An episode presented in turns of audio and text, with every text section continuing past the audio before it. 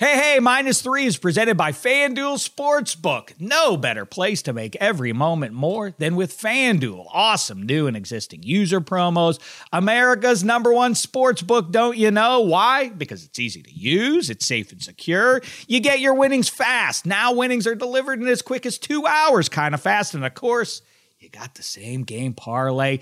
All you do is you combine multiple bets from the same game, and it's called a same game parlay. Pretty straightforward, lots of fun, and you can discover the most popular same game parlays each day right when you log in. I hope Eddie Spaghetti's taking a look at his blue shirts at Penguins on this night. If you're new, just download the FanDuel Sportsbook app to get started now.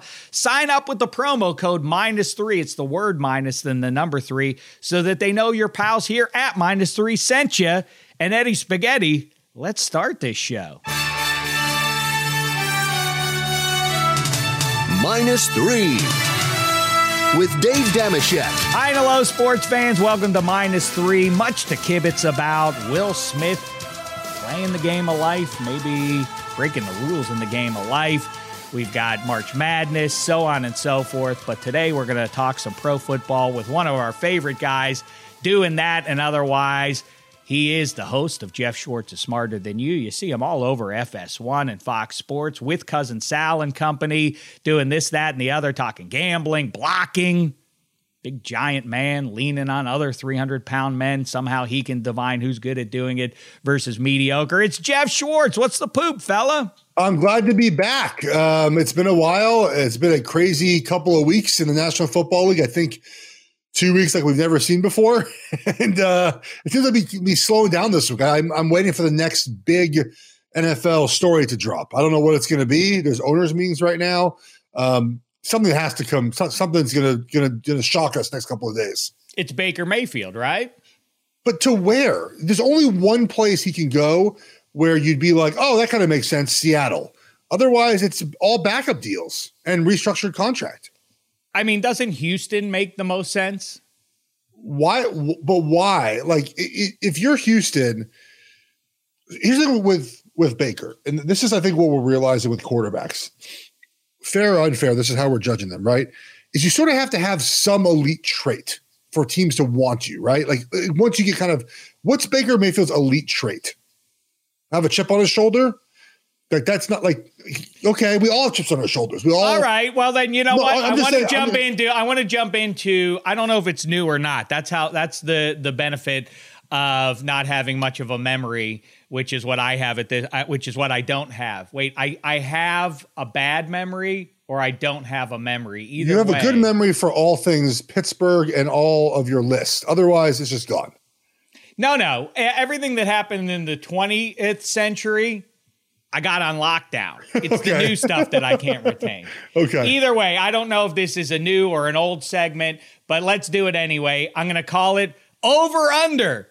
And Jeff Schwartz is our first guest on Over Under to help us determine what's overrated and underrated. Okay. How about draft analysts? How are they overrated or underrated? These people who are hanging our our entire opinions on and have for the last 6 months are wrong almost 50% of the time. And by the way, in 2018, when Lamar Jackson and Josh Allen were sitting there, all those guys are the ones who said, oh, yeah, Sam Darnold and Baker Mayfield. Baker Mayfield was first overall. His trait is, I don't know, what was his trait then? Hyper accuracy. Since then, I would say it's running um, running boot plays yeah. and and you know throwing some strikes downfield. I really do think somebody's going to wind up with a good QB if they get Bake?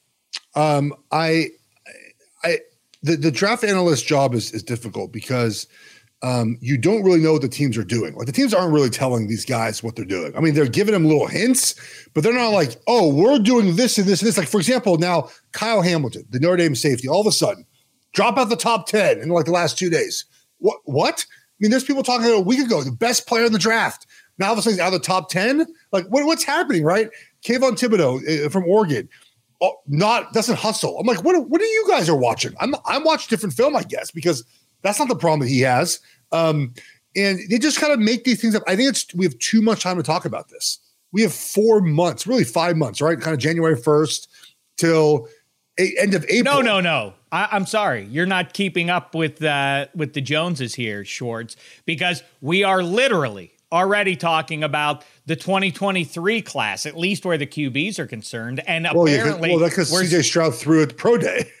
well, right. Well, no, well, you know what? It started, in fact, last autumn when everybody started the perennial buzz about like the the the, the bit of cynicism. And by the way, it said every single year, like I don't know about the overall strength of this QB class, or I don't know. There are different ways to state it. Like I don't know if there's one Trevor Lawrence in this class, or I don't know about the depth of this. And every and every year, people will take QBs. There will be two to five taken um, this year. But this idea of, and this is a good place to jump now, overrated or underrated, over under the notion of tanking or putting in a ham and egger for a full pro football season in the hopes of getting CJ Stroud or Bryce, Bryce Young or otherwise, when a year ago, the prospects supposedly that the same experts are telling us this Yeah. isn't a good class are the ones who were telling us a year ago, well, it's going to come down to how v Rattler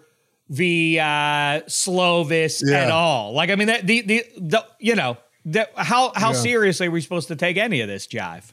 Well, it, it, like I don't watch all these guys. Like I'm not watching Malik Will's tape. Like I'm just I'm not. So I'm, I don't watch Liberty. I don't have time in my life to do that. So I have to rely on other people that watch him to tell me, you know, what his skill set is.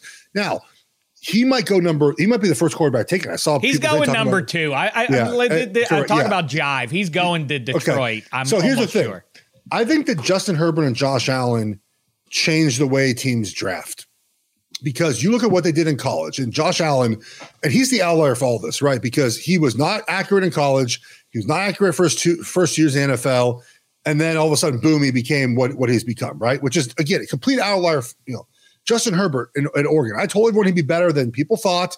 I watched all his film. He put a terrible offense when he was there, and boom, he becomes better. These are these are trait guys, right? Tall, athletic, rocket arms, smart, good leaders, and that's what teams are looking for now. If we can get those type of players, which what which is what Malik is, right? He's tough, he's tall, he's strong, he's got a cannon of an arm, great leader, all those things. We can ignore all the things on film we don't like. We get him in our system, we get him coached up right, and we'll make him into Justin Herbert, right? Like that's the it, you it, it used to be where you just draft Mac Jones. You know what you're getting. You you you you, you take Mac Jones. He's the easy answer. He was exactly what we thought he'd be last year, right? No different, no more, no less. Exactly what he is, and that's his career. His, that's his career, right? Maybe it's a little bit better, Dave, but like that's his kind of career, right?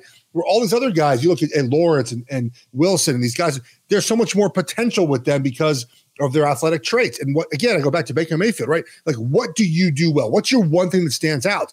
Baker doesn't really have that, where some of these younger guys do. It doesn't mean they're going to be hits or home runs. It doesn't mean they're going to be good in the NFL. But you look at again, you look at Wills and, and, and Matt Corral, right? The traits he has, and Kenny Pitt, all these guys. Wills has the most. That's why he's going to go. Probably, I think you're right. Probably number two. And it's so funny, man. We, the, the thing that bothers me about the about the the uh, the the draft kind of complex is the pro day thing, right? So we have years of tape on Willis, years of tape on him, right?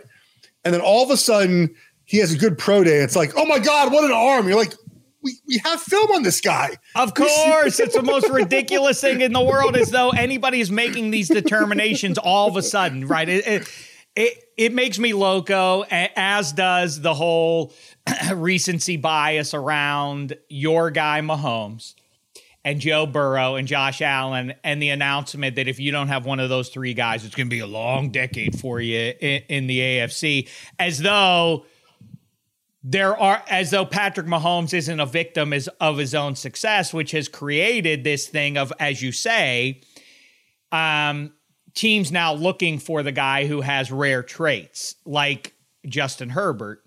Um, and I think that Willis and so the, the, there is a pipeline now. My my recurring point about QB saturation is has been proven true over and over and over again. These guys are there, there are more guys waiting in the wings about to get drafted, and there will be next year and the year after that. Let's talk about your Chiefs though, because a lot of people decided, oh, Patrick Mahomes.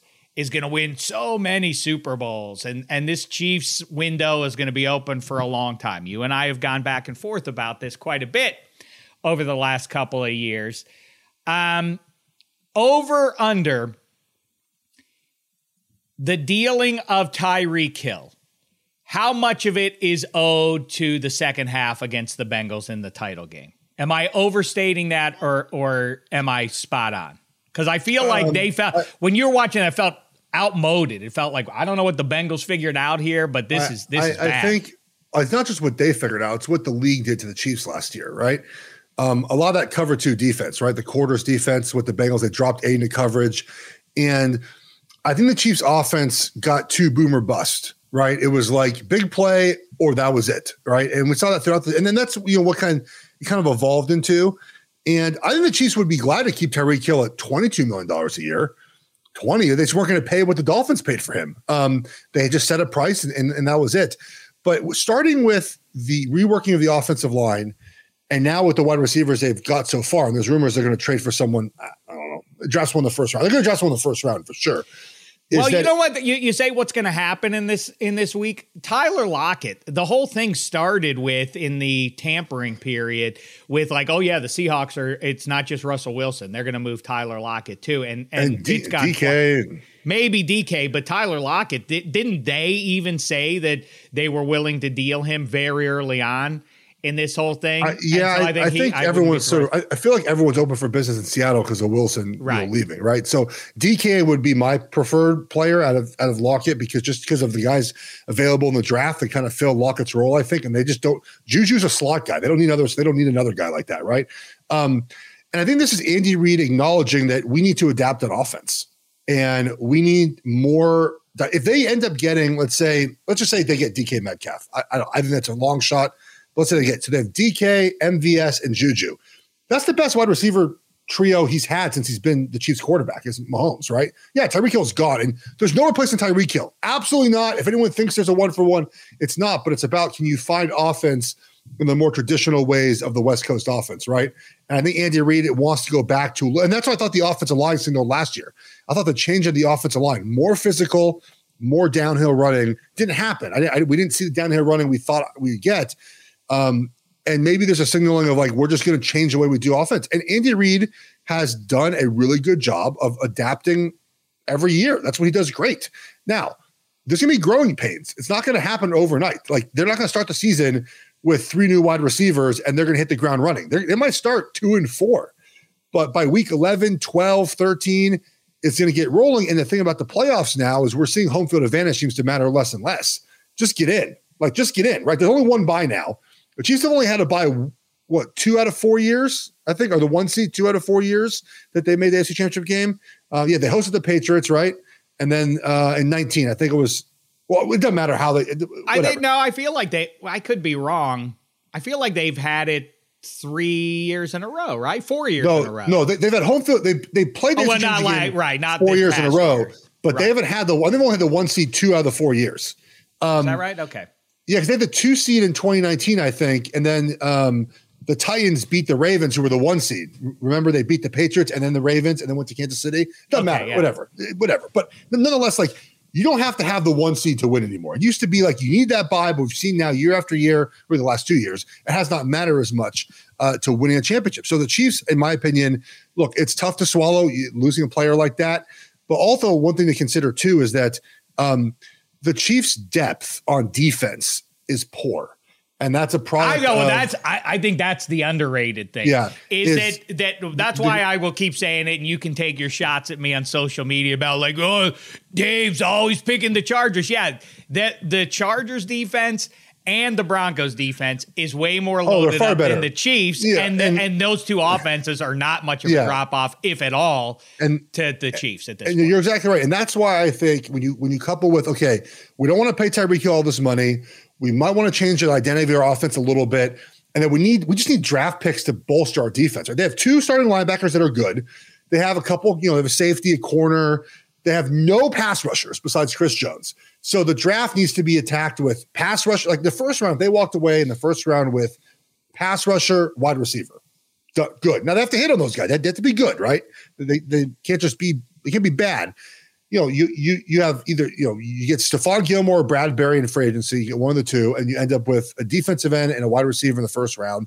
You get linebacker depth, corners. Like there's a way to do this, but they have to hit on the draft picks. So the, the only way they win this trade, in my opinion, is those draft picks have got to pan out. End of story. That's right. Like, and that what's what ultimately I have been right about is I get that the cap has gone up to accommodate $50 million QB contracts, but it is not overstated or overrated to say that once you start paying, now that the bills come and due on Mahomes, 35 million this year, you can't just say, well, get Jadeveon Clowney. He's he's out there right now. Maybe they'll get a deal on him late. But I mean, guys like that, luxury purchases that you so, could have made two years ago, you can't make at this point if you're well. It, it it depends on how you look at it, Dave, because you can do what the Saints do. You can just push the money back and back and back and back and back, and eventually it's going to come due. Or the Chiefs are saying, "Look, we don't want to do that right now. It's not time to do that with with Mahomes' deal. So let's just not do it this year, essentially, right? Like they could have done it. They could have bonus Mahomes and pushed the money in the future and got Tyreek Hill. But again, the depth is a huge part of this, man. They are they need a lot of they have need a right tackle. Like there's a lot of issues within the roster they need. And part of that is not even Mahomes, it's Frank Clark's deal, right? Mm-hmm. It's Chris Jones' big deal. It's paying Joe Thuney a bunch of Joe money. Joe Thuney is in so, the twenties now. Yeah, he's a yeah. Well, they restructured for this year, but yeah, I mean it's a, it's a big number. Like it, it was, or next year it's like twenty three. I think. I think they restructured this year to save them some money. So they have a couple of these veteran contracts that are. It's not so much Mahomes as it is just everything together and the lack of depth. And for and the reason why they have no depth is when you look at the the after Mahomes draft pick from like 17, 18, 19, just not a lot of hits in the draft. And they've been much better last two years. And they have to hope that they continue to hit those draft picks. And you're right, the, the AFC West is loaded, man. The funny part, by the way, so funny. The Raiders, you know, make all the Chandler Jones, Davante Adams, and there was a you know, DraftKings had them like eight wins for the win total this year. Poor Raiders, man. I'm not uh, poor. That, that's meaningless. What is what's rich Raiders is, I think. Am I over overstating? Sorry. am I overstating the fall of the Chiefs in saying this? They're definitely going to be a third or fourth place team this year. Um, I uh in the in the West, I think it's yeah. too early to say that. I mean, they've won 10 games, at least 10 games every year but one uh, with Andy Reid. And that's, by the way, with Peyton Manning in the division for three of those years, right? Like the, the, the two years the Broncos won the Super Bowl, the Chiefs were, we were wild card team the first year I was there. We won 11 games. And I think in 2015, the year the Broncos won the, the, the Super Bowl, the Chiefs won 11 games too. So like we've been good divisions in, in, in, the past. The Philip Rivers Chargers were a good team for many years. Um, I think it's too early to say they're just going to suck this season. Um, they had a lot of injury luck last year, which is important to note because I think in the AFC North, Baltimore by far had the worst injury luck. Like I think Baltimore is, alive is alive to win the North in the AFC. So if you combine a little, you know, worse team, better AFC West, probably not as much injury luck. Third, yeah, I, I think they're still a playoff team though. I can't, dude. Are they going to win eight games, eight, nine, nine, nine and eight? I, I, I, I don't see that. I mean, it makes. Uh, I mean, you know, ten and seven in the seventh seed. Sure, I, I, I think they're a ten win team. It might be third in the division, but that means that the Broncos and Chargers both have twelve and eleven wins. The idea, by the way, that Andy Reid he does, uh, uh, with the exception of that one year in Philly, off the top of my head, where they fell way back and, 12, and yeah. then they left. He always puts out a high end product. But the idea that Andy Reid definitely solves this because he has Patrick Mahomes and don't worry, Chiefs fans, I think people are trying to ignore the reality of things here. Andy Reid, of course, until he got to KC, the knock on him was when they get to the postseason, they don't do yeah, much. But, so yeah, but we're, we're, and they're still that's still. I mean, he's blown some bad leads, buddy, in playoff games. True enough. Like, true enough. No yeah. and, and I think we're talking about the regular season now. Um, but I think we go back to the faith that people have in Mahomes, right? I mean, just the ability that, and, and there's a lot of, you know, this talk from his camp about, you know, this is a prove it year and kind of show the haters. And we're, we're that, that stuff's nice to say this part of the year. We'll find out obviously what it means in the regular season, but it's not as bad as I think it could be. But I definitely think they're taking a little bit of a step back early in the season. I think early in the season, three new wide receivers, like no matter what team you're on, that's hard to do, right? You have less practice time now, less training camp, less preseason games, even though Andy Reid does tend to play his starters in the preseason more other teams do. Um, and then you, you I'm assuming I'm assuming the schedule is going to be like Chargers week one, Raiders week two. They have to play the Packers again this year. They have the, the Tampa Bay, I think. Like it, it, there's tough parts of their schedule. Um, they're going to have the five, six primetime games. It's going to be it's going to be a slow start, but I think by week 11 or 12, we'll, we'll say, hey, this offense has it going. Defensively, they got to hit. on. They got to hit in the draft. It has to happen. I agree. Okay, listen, I want to pace it up here only because yes. we only have so much time, but I, I I really could talk about the Chiefs with you for a couple hours here. Any any word on these rumors about Tyreek Hill that it had anything to do with uh, uh, stuff that transcends the the football field. Actually, in the title game, there was some headset thing with Bieniemy. I don't know if you yeah, know about I, that. What about yeah, the bachelor I, yeah. party with Mahomes? Any any any of these rumors? You have to share them all right now, since I asked. I don't think any of that. I think that he would have come back if they paid him. That's that simple. Sometimes. Um, but is there is there any truth to that? Just be salacious. People like that. I don't know if you heard that, about that, Will Smith that, and Chris Rock. People like that uh, kind of. Yeah, I know. I think that was real, by the way. Uh, people, of course, that was real. It's so ridiculous that people are continuing to talk about. It. No, oh yeah. Uh, uh, by the way, I think it's an age thing. I think anyone under thirty just believes they grew up on the internet believes everything's a conspiracy. Like everything's like not true. It's fake. Anyone over like thirty that didn't grow up on the internet, we're like, yeah, it, it happened. And people are like, well, he braced himself. He didn't. He didn't fight back. I'm like, why would he fight back? He got slapped in the face on national television. He doesn't think it's. He's not. His hands aren't raised to fight. His buddy's coming to talk to him. Wilson snapped and walked back to the seat. People Why? people ignore people ignore motive. What what does what does Chris Rock get out of that, and what does Will Smith? Well, I understand that there's attention, well, my, but it's negative attention. Yeah, it's not my, good. There was nothing funny. Someone said to me, "Well, it, so well, well, Will Smith's getting jiggy with number one on Spotify." Okay, like so he slapped Chris Rock to get a 20 year old song number one for three days on Spotify. This yeah. is like a historic night for Will Smith. Great He's night for Will Smith. He seems like a lunatic overshadowing yeah. his Academy Award, the, the, the pinnacle of anyone's acting. All right, career. so Tyreek Hill, I, I I think there was I think there clear this offseason, there was an article that just was written and retracted, not really retracted, but they claimed they were taking it down because of the comments they didn't like.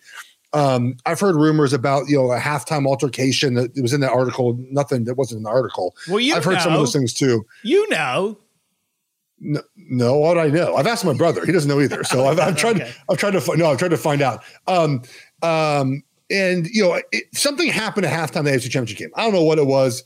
It, it, there was some argument at halftime. Um, I don't think Pat and Tyreek Hill had a bad relationship. Was he not invited to the bachelor party? Is that like a thing too? Is that I don't know. Something uh, happened I, well, I think his I think Pat's brother didn't go or something. I know that. I know. I don't know if that had anything to do with Tyreek Hill. Rumors leaving. about that. Um, I just look. I think um, everybody. I think everybody in halftime got Cosby with the Gatorade or something because they I, they came out. That was one I, of the who most. Knows? That that perform. I don't know if you. Oh, if Brady you, Brady retired, and so that obscured the conversation to some degree. Yeah, but the because he, he retired like the Monday or so after after that game, and I think the conversation would have been like, "What the hell happened? The the Patrick Mahomes and the Chiefs like just did nothing I, in the title I, game against the Bengals." I know, I know it's not it's not kosher to talk like about football in these terms because we you know we we talk about gambling, we covered a lot, and um, but like if you had told me that they were throwing the game in the second half, I've been like, "Yep, that makes sense." they obviously weren't, but like it, it was like what. What is this? I agree. I mean, and even through all of that, it was first and five at the five with two minutes left. Like they could have won the game still. And that's why I think the Chiefs look at their team and say, hey, look, for as bad as we were last year, and they weren't very good, they finished third in offensive efficiency. They had the, the highest turnover rate in Andy Reid's career, in Pat Mahomes' career. And they were five, two minutes away from going back to Super Bowl again. For as bad as things were, they're like, yeah, like we know we need to add some depth, but does Tyreek Hill's contract make it tougher uh, to do that? Yeah, that second half, man, I've I've been part of one of those playoff losses where we were up 38-10 in the third quarter, but wasn't it wasn't like that. We, we just like had no more players left. Everyone got hurt and, and the defense played bad. But I I yeah, I mean, I could imagine. Was that the Colts game against yeah, Andrew Luck? Game. Right, right, right. Yeah. Yeah. Um, I, am telling you, it does go back to, and Joe Banner and whoever else can say that's lazy analysis or whatever, but so be it. I, I'm telling you, you don't get Honey Badger and Chris Jones and Frank Clark and Tyreek Hill and Travis Kelce and um, fancy offensive linemen when Patrick Mahomes is getting paid 35 or 50 million dollars. Yeah. And that is the adjustment that the Chiefs will now um, have to make. Next. We, we, have, we, have, we, have breaking news very quickly, by the way. Ooh, go ahead. NFL owners have passed overtime proposal allowing for both teams to have possession for playoffs only. Great. That's a victory. Don't like it. I don't go back to sudden death. Uh, my solution is you just play the full quarter and that My would be just as play, exciting. You actually play till death. So you have only you have you play till you only have you have less than twenty two players on your roster. That's it. So like talk about you just, you play, talk about overstated. Talk about what, what's overrated. It's like if you have them play a fifth quarter, some players will die. On the all right, settle down, everybody. Relax. You're, you're, you're you can coach, an extra five minutes. Mike Tomlin, fan of sudden death. I love I it. I love I, it. Coach I Tomlin. It. Okay. Uh, speaking of massive guaranteed contracts and all this, am I overrating it by saying that I think Andrew Berry, if you hooked him up to a lie detector right now, would just make the last two weeks of decisions uh, go away. And he would be like, yep, yeah, that was a mistake. I misread I, the reaction we were going to get here. And this was I, a terrible idea. And uh, now we are screwed. And by the way, an, an addendum to that first question – if is it overrated when they say like it's you know Tim Tebow being in the locker room is a distraction to the other things and like Colin Kaepernick taking a knee distracts and then the players have to answer questions in the mm-hmm. locker room and that distracts us from our goal of winning football games. If that if those things are true, isn't the big miscalculation now the Browns have have willfully put oh, this yeah. stink all like every player like yeah. what's Deshaun like? What's Deshaun if if that's a problem this is going to be the biggest problem ever right? Oh no you're exactly right. It's going to be a distraction. Um I don't know if you take it back. Um I, I think you might take that contract back. I feel like a lot of us would have been like all right the Browns traded for Deshaun Watson. Okay. But the contract made it like really? You're admitting you're admitting he's getting suspended for this, and you're in lowering the financial penalty he's going to face. It's gross. Um, and it's very important here. I mentioned this a, a couple places I've been. Um, there's difference between innocent and not guilty. Those are two different things. Um, and the, the, also the burden of proof, let's say, the Browns need to sign or not sign someone or give them a new deal is not what it is in criminal court. In criminal court, you're innocent until proven guilty, right? Not by the Browns hiring standards not by the NFL's hiring standards, right? You don't. That's not a a, a burden of proof that I agree. Right. I know you agree. I'm just explaining why people are so upset, possibly at Deshaun Watson and and and the deal. I think the Browns are banking on this. Is that this season he gets suspended for mm, I don't know eight games. I don't know what the, the policy is in the NFL anymore. They have a six game policy. They never follow it. So I have no idea what they're going to do. I also don't know. Like, look, to be honest, the NFL, the the, the criminal courts have decided that they're not going to indict Deshaun Watson on any criminal charges. I don't know how the NFL can decide any differently.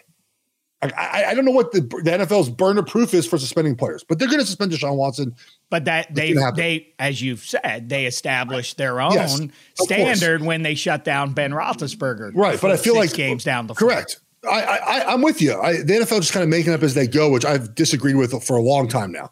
Nonetheless, I think the Browns hope by 2023 you forgot about this which I think a lot of people will, unfortunately.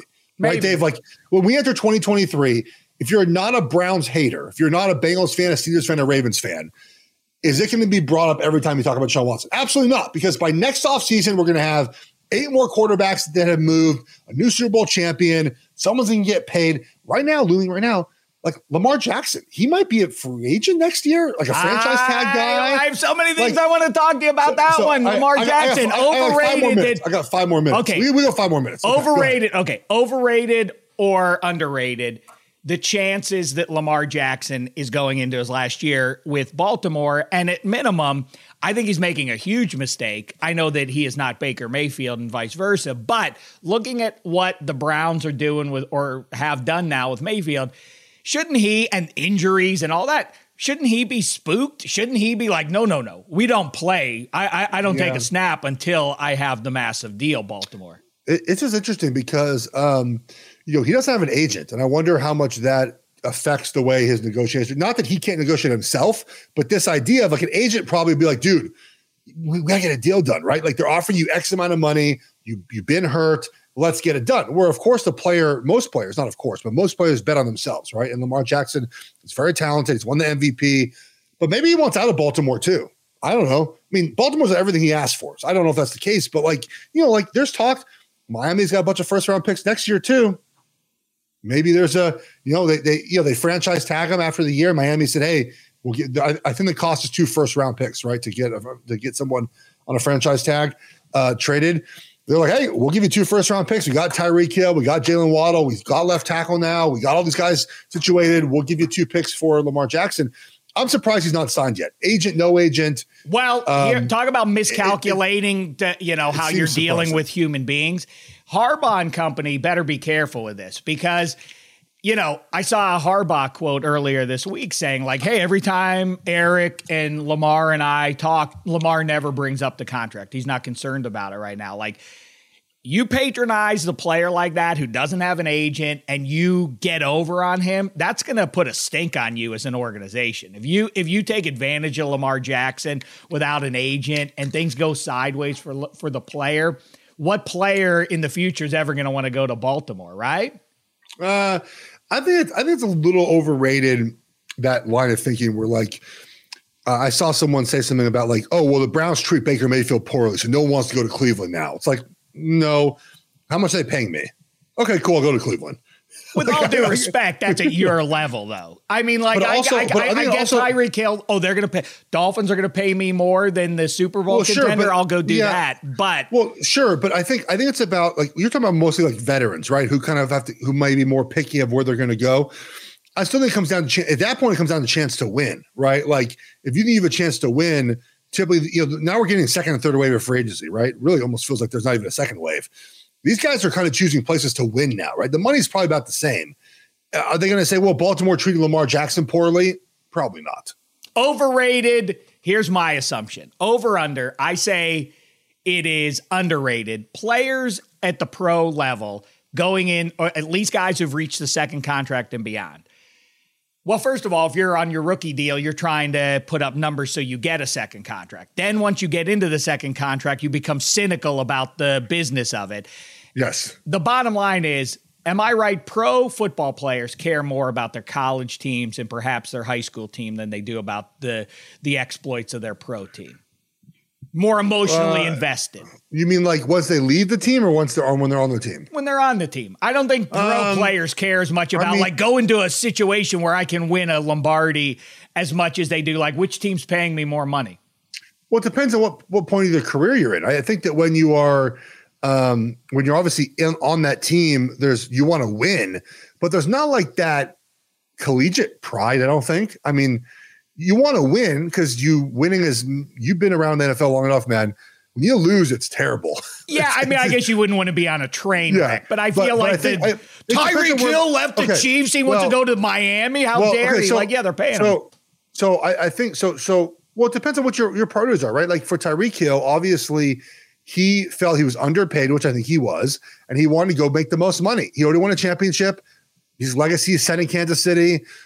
It goes to Miami. He probably won't be as good, but he's going to make a lot of money. He's back home, I believe, and he'll enjoy being in Miami.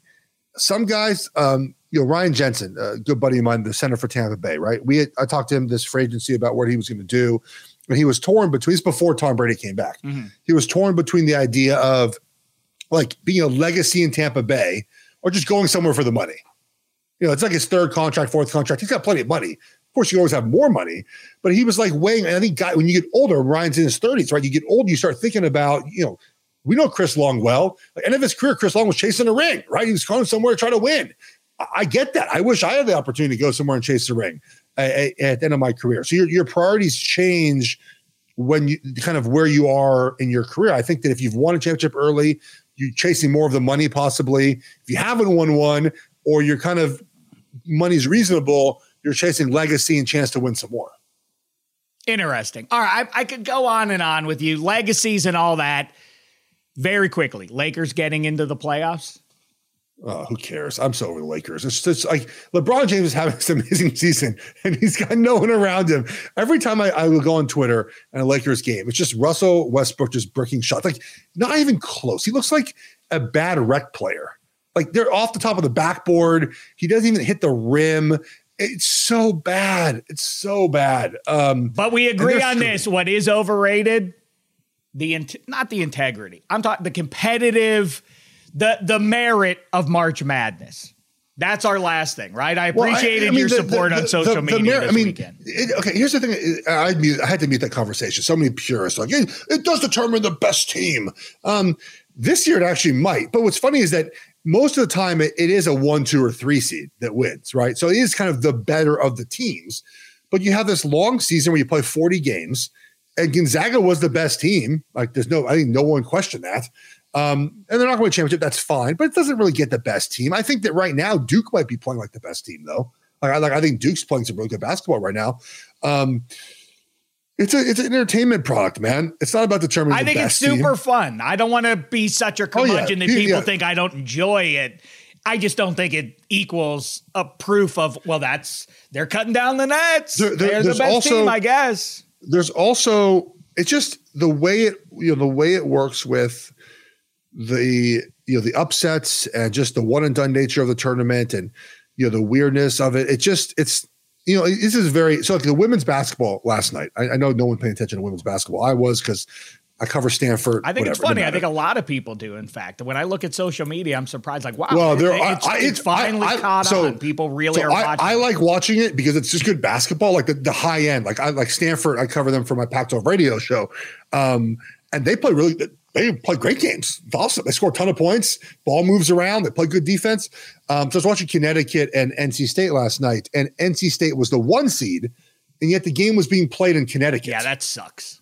Like, so how how can I determine? I mean, that's like an away game in the tournament. That's not fair to NC State. They're supposedly the better team.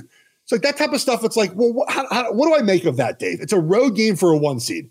Is NC State really worse than Connecticut because they lost one time to them? No, but that's the tournament, right? It's what the tournament is. Now Stanford gets Connecticut. One underappreciated thing. Geno Auriemma, 14 straight Final Fours. like, how's possible?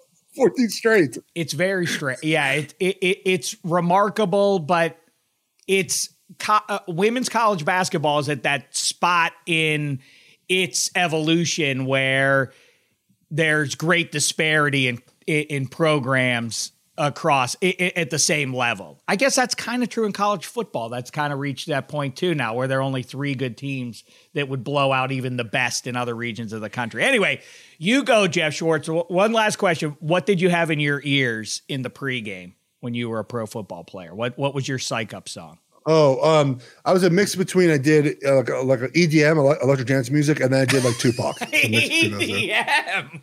Oh yeah, really, dude. Oh, yeah, the beats are good. Yeah, um, I always I always ended with "All Eyes on Me" though. That's my final song in my warm up. What's that? That's Tupac. Tupac. Yeah. the song, it's the album "All Eyes on Me," but I listened to the song "All Eyes on Me." Yeah. Uh, Picture me rolling. Picture me rolling. All eyes on me. Yeah. But yeah, some EDM Bar like um, Geoff Schwartz. Um, EDM, I love it. Dude, it's it's it's uh it's a good stuff, man. All right. I listen to it when I work out. It's good workout music. All right. You should listen if you're within the sound of my voice to Geoff Schwartz is smarter than you and all the great products that Geoff Schwartz pushes out on his social media handle, FS1, Fox Sports, gambling and beyond. Great stuff, Geoff Schwartz. Good catch up, fella. Yeah, same here, guys. Take care, everyone. There he goes, the great Geoff Schwartz, everybody, and Eddie Spaghetti. Uh, the reason I asked the the uh, music question there is because Taylor Hawkins of the Foo Fighters passed away over the weekend. And uh, speaking of social media, um, I mean an outpouring for for the guy, and kind of less so than um, the technician, although a lot of praise for what a great drummer he is. I thought that.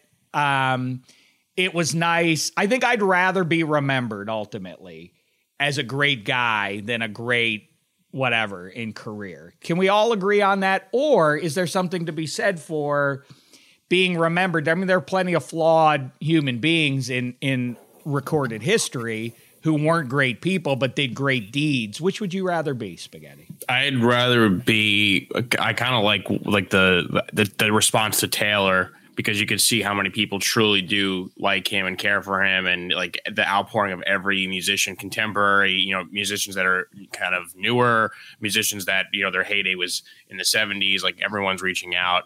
Um, and he seemed to have a lot of close friends and just seemed to be a very liked guy. So I think if you're a person who's just well liked uh, around and respected, I think that uh, that is far more important. I guess, but just my pushback is the the name that uh, enters my head is Ty Cobb. Everybody knows he's a gigantic asshole. Everybody knew that, but he's also inarguably one of the greatest baseball players of all time. So does it matter? I guess Ty Cobb's been dead for what for fifty years, so I guess it doesn't matter yeah, to him one way or the no other. No one's really wearing Ty Cobb jerseys around, whereas there's plenty of Foo Fighters shirts with Taylor Hawkins' face on them that people are proud of, and uh, his pictures being plastered everywhere, and the, his music will live on. Whereas Ty Cobb is slowly being kind of uh, airbrushed out of uh, baseball history.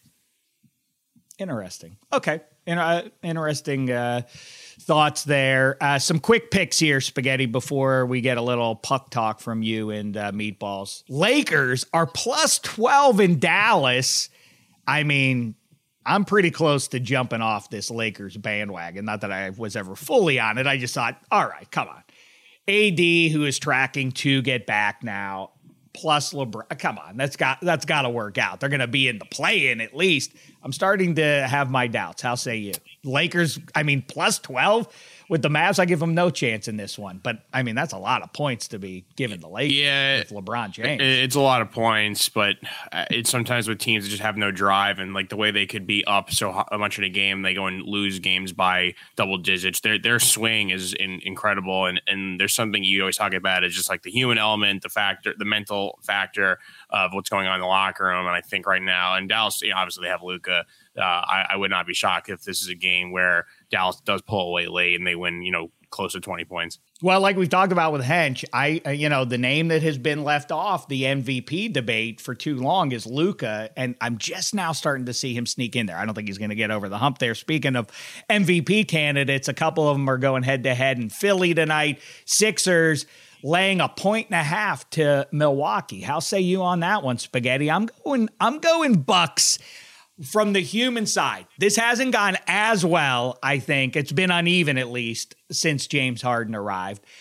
I think the Bucks can kind of further break the will. I don't think it's a, you know, nail in the coffin stuff for Philly, but I do think that the Bucks can further assert themselves as the team in the East with a victory over the Sixers. At least should they um, be tracking to play one another at any point come springtime.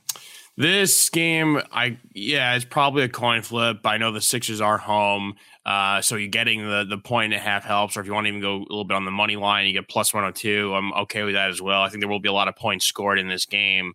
Um, right now, that the the total set at two thirty one. So I mean, I wouldn't be shocked if both teams go over the 115 uh, point mark there. So I, if we want to ride with the Bucks, I think I'm I'm fine with that in, a coin flip game. Yeah. You know what, spaghetti? Now we're rolling with NBA picks. Let's do a same game parlay for FanDuel Sportsbook.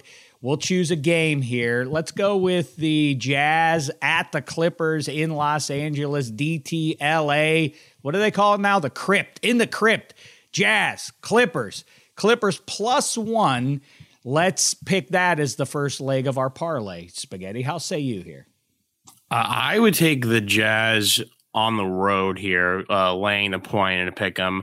Um, I think I'd also go with the the under here. Uh, it's at two eighteen, and I know that obviously both teams are missing some guys with injuries, so those are the first two legs there. And then I would also take uh, Donovan Mitchell to score twenty five points. At he's minus one thirty two. He's been playing great. Uh, I know that he may move on team next year, but right now I take Donovan Mitchell to score twenty five points uh, for the Jazz. So I have Jazz laying the point. I have the under, and I have Donovan Mitchell twenty five points funny. I was going to say Mike Conley, and that six of one, half dozen of the other, because if Spider Mitchell's lighting it up, you can assume that Mike Conley is perhaps feeding him at least some of those passes. I say go over his assist total, five and a half.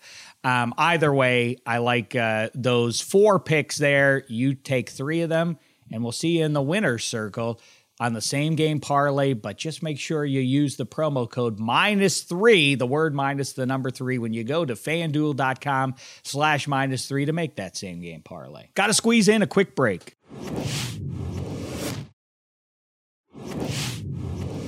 Last thing before we pick Pens and Rangers and then turn it over to spaghetti and meatballs here. I saw Dune. That's the only Academy Award uh, nominated picture that I saw. I liked it very much. How did you think? Uh, how did you feel about Dune? I thought visually, at least, if it were just a series of these I assume manufactured in CGI uh, on CGI laptops or uh, or PCs or whatever. Um, that's how they do CGI, right? I'm guessing it's like people sitting at computer. Yeah. However, they made those images. It was if, if, it was just a series of wall hangings, I would I would have been captivated by them. I thought the picture overall was really good, but that austere kind of deserty, uh, uh, the sequence of all of those was worth the price of admission, which I didn't pay for. I just watched it on TV, but you get my point. I love Dune. Dune was by far my favorite movie of the year. Uh, I've seen a few of the nominated ones, like uh, Nightmare Alley. Um, uh, Don't Look Up. They're fine, nothing, but nothing really grasped me like Dune did, and it's just because maybe it's because like you know Dune was basically what they uh, what George Lucas kind of based Star Wars off of, and I love shows or movies that are like world building and you're in the, you submerge. Is that true? I didn't know the, that. That makes perfect the, sense. Yeah, the book came out before Star Wars, um, so uh, and like the fact that they try to make Dune in the past, and like I know like that. Um, it, it, was just done miserably. Uh, like David Lynch tried it, and it was just a bad, weird film. And then the fact that Denis uh, Villeneuve, I don't even know how to say his name, the director who has a lot of great movies. He it's just such a big movie. It's a and the cinematography is awesome in that, and the acting is great in it. And people say like, oh, it's slow. It's like, all right, well, if you think it's slow and it's long because because you're brain is can't you know you can't comprehend watching a three hour movie and you have to be on your phone constantly. Like just relax watch the movie. It's setting up for future movies because there's a lot of other stuff that has to go on and i still think it was awesome but like i said like the, the action scenes are great. Um, it's just it, it's really a, a well done movie and I'm, I'm glad they had a lot of awards. Well one thing i'm not going to be seeing now because uh, that's my right and i will I will state this. I will assert this from the peak of Mount Pius. I'm not going to see the Will Smith movie now. That not going to see that cuckoo bird behavior like that. What kind, what kind, of way is that for someone to comport themselves? And you know how you know Will Smith is crazy. I was I've been I, I am I'm, I'm sorry that I am obsessed by this uh, this one pop culture thing, and I don't think it is larger than real stuff that's happening in within our uh, national borders and beyond, obviously, but it is captivating stuff um, to consider. This was, I mean, he's sitting there, probably, you know, he's he knows like I'm a half hour, hour and away. My name might get called out to win an Academy Award, and with that going on, he he takes the opportunity to go up there and and uh, try and take the dignity of another grown up uh, in, in, Chris Rock. Just just loony behavior and the assumption that the people, the white knights out there, who who are like, hey, he was defending his woman's honor. Like, oh, so we assume women are all damsels in distress who need saving? That's not very woke. That's not very uh, 21st century kind of thinking. So, yeah. Anyway, I, I agree with you. And uh, like your rant uh, you you did on EP, I, I could not agree more with. And it's it's like you're at an award show that has comic elements. You have one of the greatest living stand-up comedians of all time. Uh, making fun of you, you're sitting in the front row on purpose. The camera's going to be on you, just deal with it. And like, look, if you if you're siding with Will Smith and, and, you don't really care about comedy, that's that's one thing. But uh, the people that are very strange saying that you have to anyone that says anything to you, have to run on the street and punch them is just so stupid. Like, there's a reason why Hollywood's no longer making comic like comedy movies, and there's a reason why that stand up comedy is so difficult right now for these comics, because everything now is just like, oh, what's offensive, what's offensive or not. And if you want this cookie cutter crap mainstream comedy, like, well, congrats, you're going to get it because if you keep you know poo pooing people people like Chris Rock, who's one of the greatest, um, it, it's just you're going down a bad road, and I, I cannot be more on the comic side. It's it, it's the it, it's this weird um paradox of two things overlapping. It's once like getting the vapors, oh words, words have hurt me. But then also this old west philosophy. Maybe it's not a coincidence that Will Smith with uh, Wild Wild West, he's he's still trying to make that movie a success all these years later or something. But that that it's a combination of like, you have offended me, sir, to then like, I'm gonna slug you street style. I'm gonna let's meet let's meet at town square for a shootout. Like what the hell kind of logic is this? Who the hell do you think you are, Will Smith? You're not a, again above the law or whatever else to to behave in, in that manner inexcusable, and he can issue or his publicist or whoever can write whatever apologies they want. Hor- horrible, horrible form. All right, Spaghetti. I'm glad we could agree on that because it is now time. It's the latest one. This is all just hors d'oeuvre because they're playing in the playoffs. So I don't think it has to be that big a deal. But let's hear it, Eddie Spaghetti. The Pittsburgh Penguins after talk about taking the dignity of another professional. The Detroit Red Wings are a real NHL team. They gave up 11 goals to the Pittsburgh Penguins on Sunday. Got to be a little scary, although the Rangers took the took the dignity of the Penguins last Friday night in MSG. How say you, spaghetti? Goal and a half the Pens are getting, if you want to bet that, pretty juicy at plus 150. You can get the home team. How say you? I I mean, the Rangers are on the road, so they're going to get the goal and a half here. Uh, I think Igor Shesterkin is starting tonight, uh, but the issue, the major issue right now, is that Ryan Strome was injured uh, last game for the Rangers uh, in their victory. So I, he's not going to play tonight. It looks like he's at the arena, so that that kind of scares me a little bit. Um, the encouraging sign is that Alexis Lafreniere has been playing really really well. Uh, I know they swapped out one of their D, pairings in the third line. So uh, with all the lineup changes and after like the the humongous win over the Pens and how the Pens are pretty angry after that, I I don't feel too great about this game tonight. Being quite honest with you. Geno Malkin's now got Ricky Rakell on his right side, cooking with gas. I'll take the Pens, but you know what? I, I, wouldn't wager money on that one. It's a goal and a half is a lot. I guess I would take them on the money line. But more importantly, oh, it's gone down since our conversation mm-hmm. started. The Fates new spaghetti. The total on that one was six when we started. It's now down to five and a half. Guess what? I still think it's a little too high. I, if I know Coach Sully after getting worked over by a team the way the Rangers did in uh, last Friday the one message will be real tight. They're going to play with a ton of structure. They're not going to give the Rangers a lot of odd man breaks like you saw last Friday night. I say bet the under on this.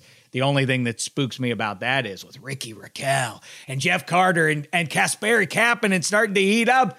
Maybe no one can contain these Pittsburgh Penguins. Let's see what happens. I'm looking forward to that. And I'm looking forward to listening to all things puck with spaghetti and meatballs. Take it away, fellas.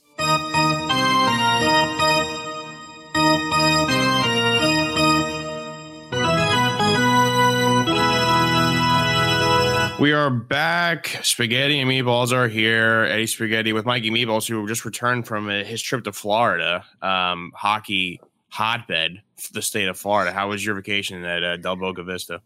Uh, it was not bad. Not not bad. Um, I got to see. I didn't go to the game. Pickleboard, yeah, yeah, paddle tennis, five o'clock dinners. Yeah, basically. First order of business. Um, condolences to the Ottawa Senators.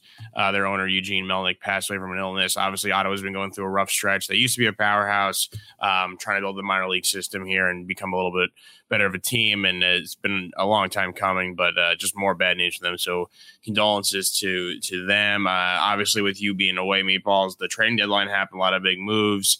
Uh, and obviously, we'll give our game picks too. But before we get to the, the game picks, uh, with this trading deadline, and there were a lot of big name players being moved. Who is somebody that you think that was moved that will have a big impact for the team? Down, we have like what twenty ish games left. Who is going to have the biggest impact uh, for their team in uh, in the regular season and, and, potentially the playoffs?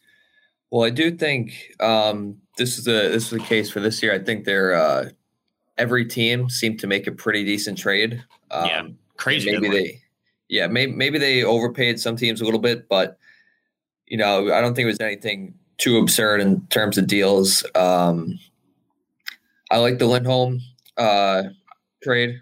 I do too, especially because they resigned, they extended him. Yeah, great move. I think that that's a good addition for them, and I, they've been hot since January. So anything to make them better. And I do like the Copp uh, trade for the Rangers. Um, he's a underrated middle six guy, and playing next to someone like Panarin, he could be okay. Yeah, especially with Strome being out, moving into the, the top power play line, putting him in the middle um, with uh, between Panarin uh, and whoever they have at, at, right wing, and it's a great spot for him, especially if Panarin starts to shoot the puck more, which he has been lately because he's been a little tentative uh, early on, having a great season in terms of assists, but not uh, firing his wrist like he used to. So copying there, definitely will will pay dividends, and I, I do think it was a smart move. The guy I'll side with, and it was a guy that did not want to go to the aforementioned Rangers or, or Bruins, is Claude Giroux, who was stuck in Philadelphia, a team that was just not making any improvement uh, for years, despite bringing in certain players. And uh, he was their captain, and Florida, high flying team, brings him in. And right off the bat, the thing you like to see in you know, in three games played, he has he has uh, four points already. And the other interesting thing too is their you know leading point getter Jonathan Huberdeau, one of the best players in the league, averaging you know 19 minutes, 15 seconds on ice, and you see in just the three games, Claude Giroux almost averaging 20 minutes on the ice, 19 minutes, 56 seconds. Um, I know it's only a three game span, but a guy playing that much uh, with uh, they're on the same number as Huberdeau is going to be good. Obviously, Giroux playing center, taking the face off, is going to be a huge impact for that team, a high flying team with a lot of good guys who could score Barkov, Duclair. Um, so you could just keep running down the list of the roster. Ton of high flying uh, offensive team. So I Giroux being there just makes a lot of sense. They're going to be a tough out in the playoffs, and uh, it stinks that he did not want to come to the Rangers. Now, speaking of the Rangers, Rangers Penguins tonight. Dave was already making fun before on the pod, saying that the Penguins are going to win. Being honest with you, after the five one blowout the other night, and the Rangers having a back to back, and they're missing Strome, they're making some changes in the defensive side. I would not be shocked if they slip this game, uh, or if it's a close game, they, you know, whatever. I, I just I wouldn't be shocked if they lost this one. Um, but Dave was saying since your Islanders are no longer in the playoff hunt, if you had a side with one of these teams, I said your answer would be you just don't want to see either of them succeed because you probably I know you hate Sidney Crosby and the Penguins, but you being from New York and probably having a lot of Ranger fan friends, you're probably sick and tired of them. So I guess the floor is yours of who you had to side with in between the two. It's a very tough pick, but you know, uh, if they play each other in the playoffs, it's it's gonna be um, I'm gonna have to. I'm gonna have to root for Pittsburgh. I'm sorry. I, I am gonna. Wow. I hate to do it to you, but that's fine. You know, rooting for um, the Rangers would be like me rooting for the Mets or something like that. That would not be just. It's unethical. Well, see, I root for the Mets. Like, I have no. I'm as, as a Yankees fan. I have no. Like, they're in the National League. Like, who cares? Like, I don't care what the Mets do. It's the same thing with like the Jets and Giants. Like, I have no. I like the Jets. I actively root for the Jets. I have no issue with other teams. Now, when it comes to hockey, I'm with you. I agree. I don't root for the Islanders. I don't root for the Devils. Um, and in basketball, I I also do not root for the the Brooklyn Nets. But I think, uh, it, yeah, it, it's tough. I, I I think for some reason with me, just like like I'd rather root for the Islanders over the Penguins. So I guess you're a little bit different there. Yeah, I, I don't know. I'm a big believer in uh, rivalries. I think it makes everything better. Um, so I guess in that in that case, if, if to make more sense to you, would be like rooting for rooting for the Rangers would be like rooting for the Red Sox. Then. Yeah, that's tough to root for the Red Sox. Yeah, yeah, you couldn't root for the Red Sox, could you? No, I could never. And but to me, the Penguins are like the Red Sox of the NHL. Okay, but so it's, um, it's, a little bit different. I mean, I guess you know you've seen uh, more good Rangers years uh, than I've seen good Islanders years, uh, probably. So yeah. it's uh, you probably have a little Big Brother feel to it. I so, look, um, uh, no, no, no qualms with your pick. Like it's uh, that's the beauty of sports, right? You, you, you root for a different team, and then you have your different allegiances and hatreds, and it's it's something. But you know what? Even if they let this game go tonight in, in a playoff series, I still feel pretty confident uh, in the Rangers' abilities there. Well, and, uh, I, I, will say though, I mean that was just kind of a playoff, so I have to if I have to pick. But for tonight, I actually do like um, the Rangers getting the goal and a half, or you like them on the, on the no, I like I like them outright. Wow, you do okay. Um, yeah, I think Pittsburgh putting up 11 goals uh, the other day. Um, they kind of uh, exerted everything. They kind of blew their load because they were. Yeah, maybe. Uh, I'm hoping that's the case, and then uh, you know, hopefully they come in and I'm assuming it's Jarry versus uh, Shesterkin. Right? Shesterkin's in net. I believe Jarry should be in net. I'm, and then you've got to assume because obviously Georgiev played the last game, and then he'll probably get the back to back on Wednesday night. So yeah, it looks like the two top goaltenders are being in. And uh, I mean, who knows if Jarry's still a top goaltender? They did chase him uh, in the game. And if it wasn't for an injury, then they had to bring him back in. So, but we're not already starting off with these picks here. You're going to go with the Penguins. I, I guess at the uh, Rangers getting a goal and a half, I guess I'll take in a close one. I can also see them just like being down a goal and then giving up a late uh, empty netter uh, at the end of the game. Like that over under being five and a half is a tough one because I think it's going to end around right around five or six. Like I could see a 3-2, 4-2 score. Mm-hmm. Um, so I guess I'll I'll I'll get I'll take the goal and a half with the Rangers here. So we're both on the blue shirt side. It, look, if you're a hockey fan, what a what a schedule tonight's game. Uh, if you're listening to this pod early enough for the the Tuesday night games, I mean, geez, Toronto, Boston, Carolina, Tampa. Uh, you have Florida is playing. I mean, your Islanders are playing versus Columbus. Uh, Calgary, Colorado, another great game. Dallas is a fun team to watch too. Obviously, like they're Nashville's playing. It, a lot of good teams, but like the matchups are great too. And I gotta say quickly before we make our picks, the you know the the the beating the, the beating that Carolina put on the Caps um, the other night, like it, mm-hmm. that should be a playoff series too. Do you even think they they could the Caps have any chance in that series, or could even like steal a game or two? Yeah, I do. Really, I th- I I think Carolina's a fake good team. Really, I'm yeah. petri- petrified of Carolina. Pet, pet, no, I, I know. Um, I, the Islanders had their troubles with them a few years ago, and they always play the Islanders tough. But I, I when it comes down to the playoff style hockey, I, I, I don't know something about Carolina. I don't think they have it. I don't they're, think they're, they're a deep they're, team. They're a deep team. They have they have they're good defensively, good goaltending. I know Kotkaniemi just got uh, injured in the game, but like they have guys that could score. And like the Rangers have had some bad luck for it. They did beat them recently, but they're a, they're a tough out. I, am I'm, I'm really scared of that team. And, I, and me and you are both kind of negative, uh, you know, with the Caps this year. We didn't think they'd be uh, in the in the playoff hunt. And they're there now, but I mean that was a that was a beatdown, and that's uh, that's wow, that's a scary team. So let's give uh, some of these picks um, in the in the tough matchups. Who do you like between Toronto and Boston? Uh, I like Boston. At Boston at home, I'm I'm I'm with you too. I would take Boston. Um, next game, we are just talking about the Hurricanes uh, heading to Tampa Bay. Who you side in this game? Contrary to what I just said, I do like Carolina. I'm with you uh, too. Taking Carolina. Carolina the goal and half. I'm taking them. There's no way. There's nowhere around it. That's a, that, that's that, they're they're a good team. Also, Tampa, Tampa, Tampa's not been good lately. Tampa's not been good lately, and they're not good against any other Eastern Conference playoff teams. They have a mm-hmm. pretty average record. So, like I said, my my big prediction in the earlier season was they're not going to make the ECF, and I'm I'm still going to stand by that. Um, we uh, go to the Western Conference, Colorado at Calgary, awesome game. Please watch this one if you're a hockey fan. Who you side in this game? Uh, you know, I think Calgary is the slight favorite here. Mm-hmm. Um, at home, I'm probably going to go Calgary. I think I'm going to take Calgary in this one. This is the first game that we're going to differ on. Um, I think it's a coin flip game. Calgary, uh, if Colorado's getting the goal and a half, I'm to like uh, the Avalanche getting the goal and a half in that game. And any other games tonight you want to throw some uh, money? I know your your Isles are playing. Yeah, I think Islanders minus one and a half. Uh, they're a better team than the Blue Jackets. It's kind of how the season's worked. Um, you know, they got the strength to beat the average to bad teams, and then against the good teams, um, they just they don't have they don't have it this year. Uh, it's an outlier, I think, of a year. You saw at the trade deadline. Mm-hmm. Um, Lou said they'll run it back next year, and I'm sure, uh, you know, we'll we'll the Islanders. You know, for any Islander fan listening, we'll be back right to where we were. I think two years ago, uh, last year. Um, so that's, that's, good coach talk. You're just like your dad. You're just uh, yeah, you're, you're no, firing I, up all the Isles faithful. I think that's that's going to be the case. And I, I, don't think if the Islanders were to get in the playoffs, like right now, somehow, if you know, if they were in the playoffs, no team would want to face the Islanders in the playoffs. And I still think um, that would be the case. So I, I, Islanders minus one and a half against Columbus, uh, and then I, I, guess I do like Ottawa plus uh, getting a goal and a half. Well, uh, I mean, they're, they're playing obviously for their yeah with their owner passing. They may have a little chip on their shoulder, playing an emotional game. Uh, if I had to throw one other bet out there, the game I do like tonight, uh, the Wild at home, uh, giving the goal and a half to the Flyers. Flyers, we talked about it, don't have Drew anymore, their captain. Minnesota Wild make the trade for Marc Andre Fleury.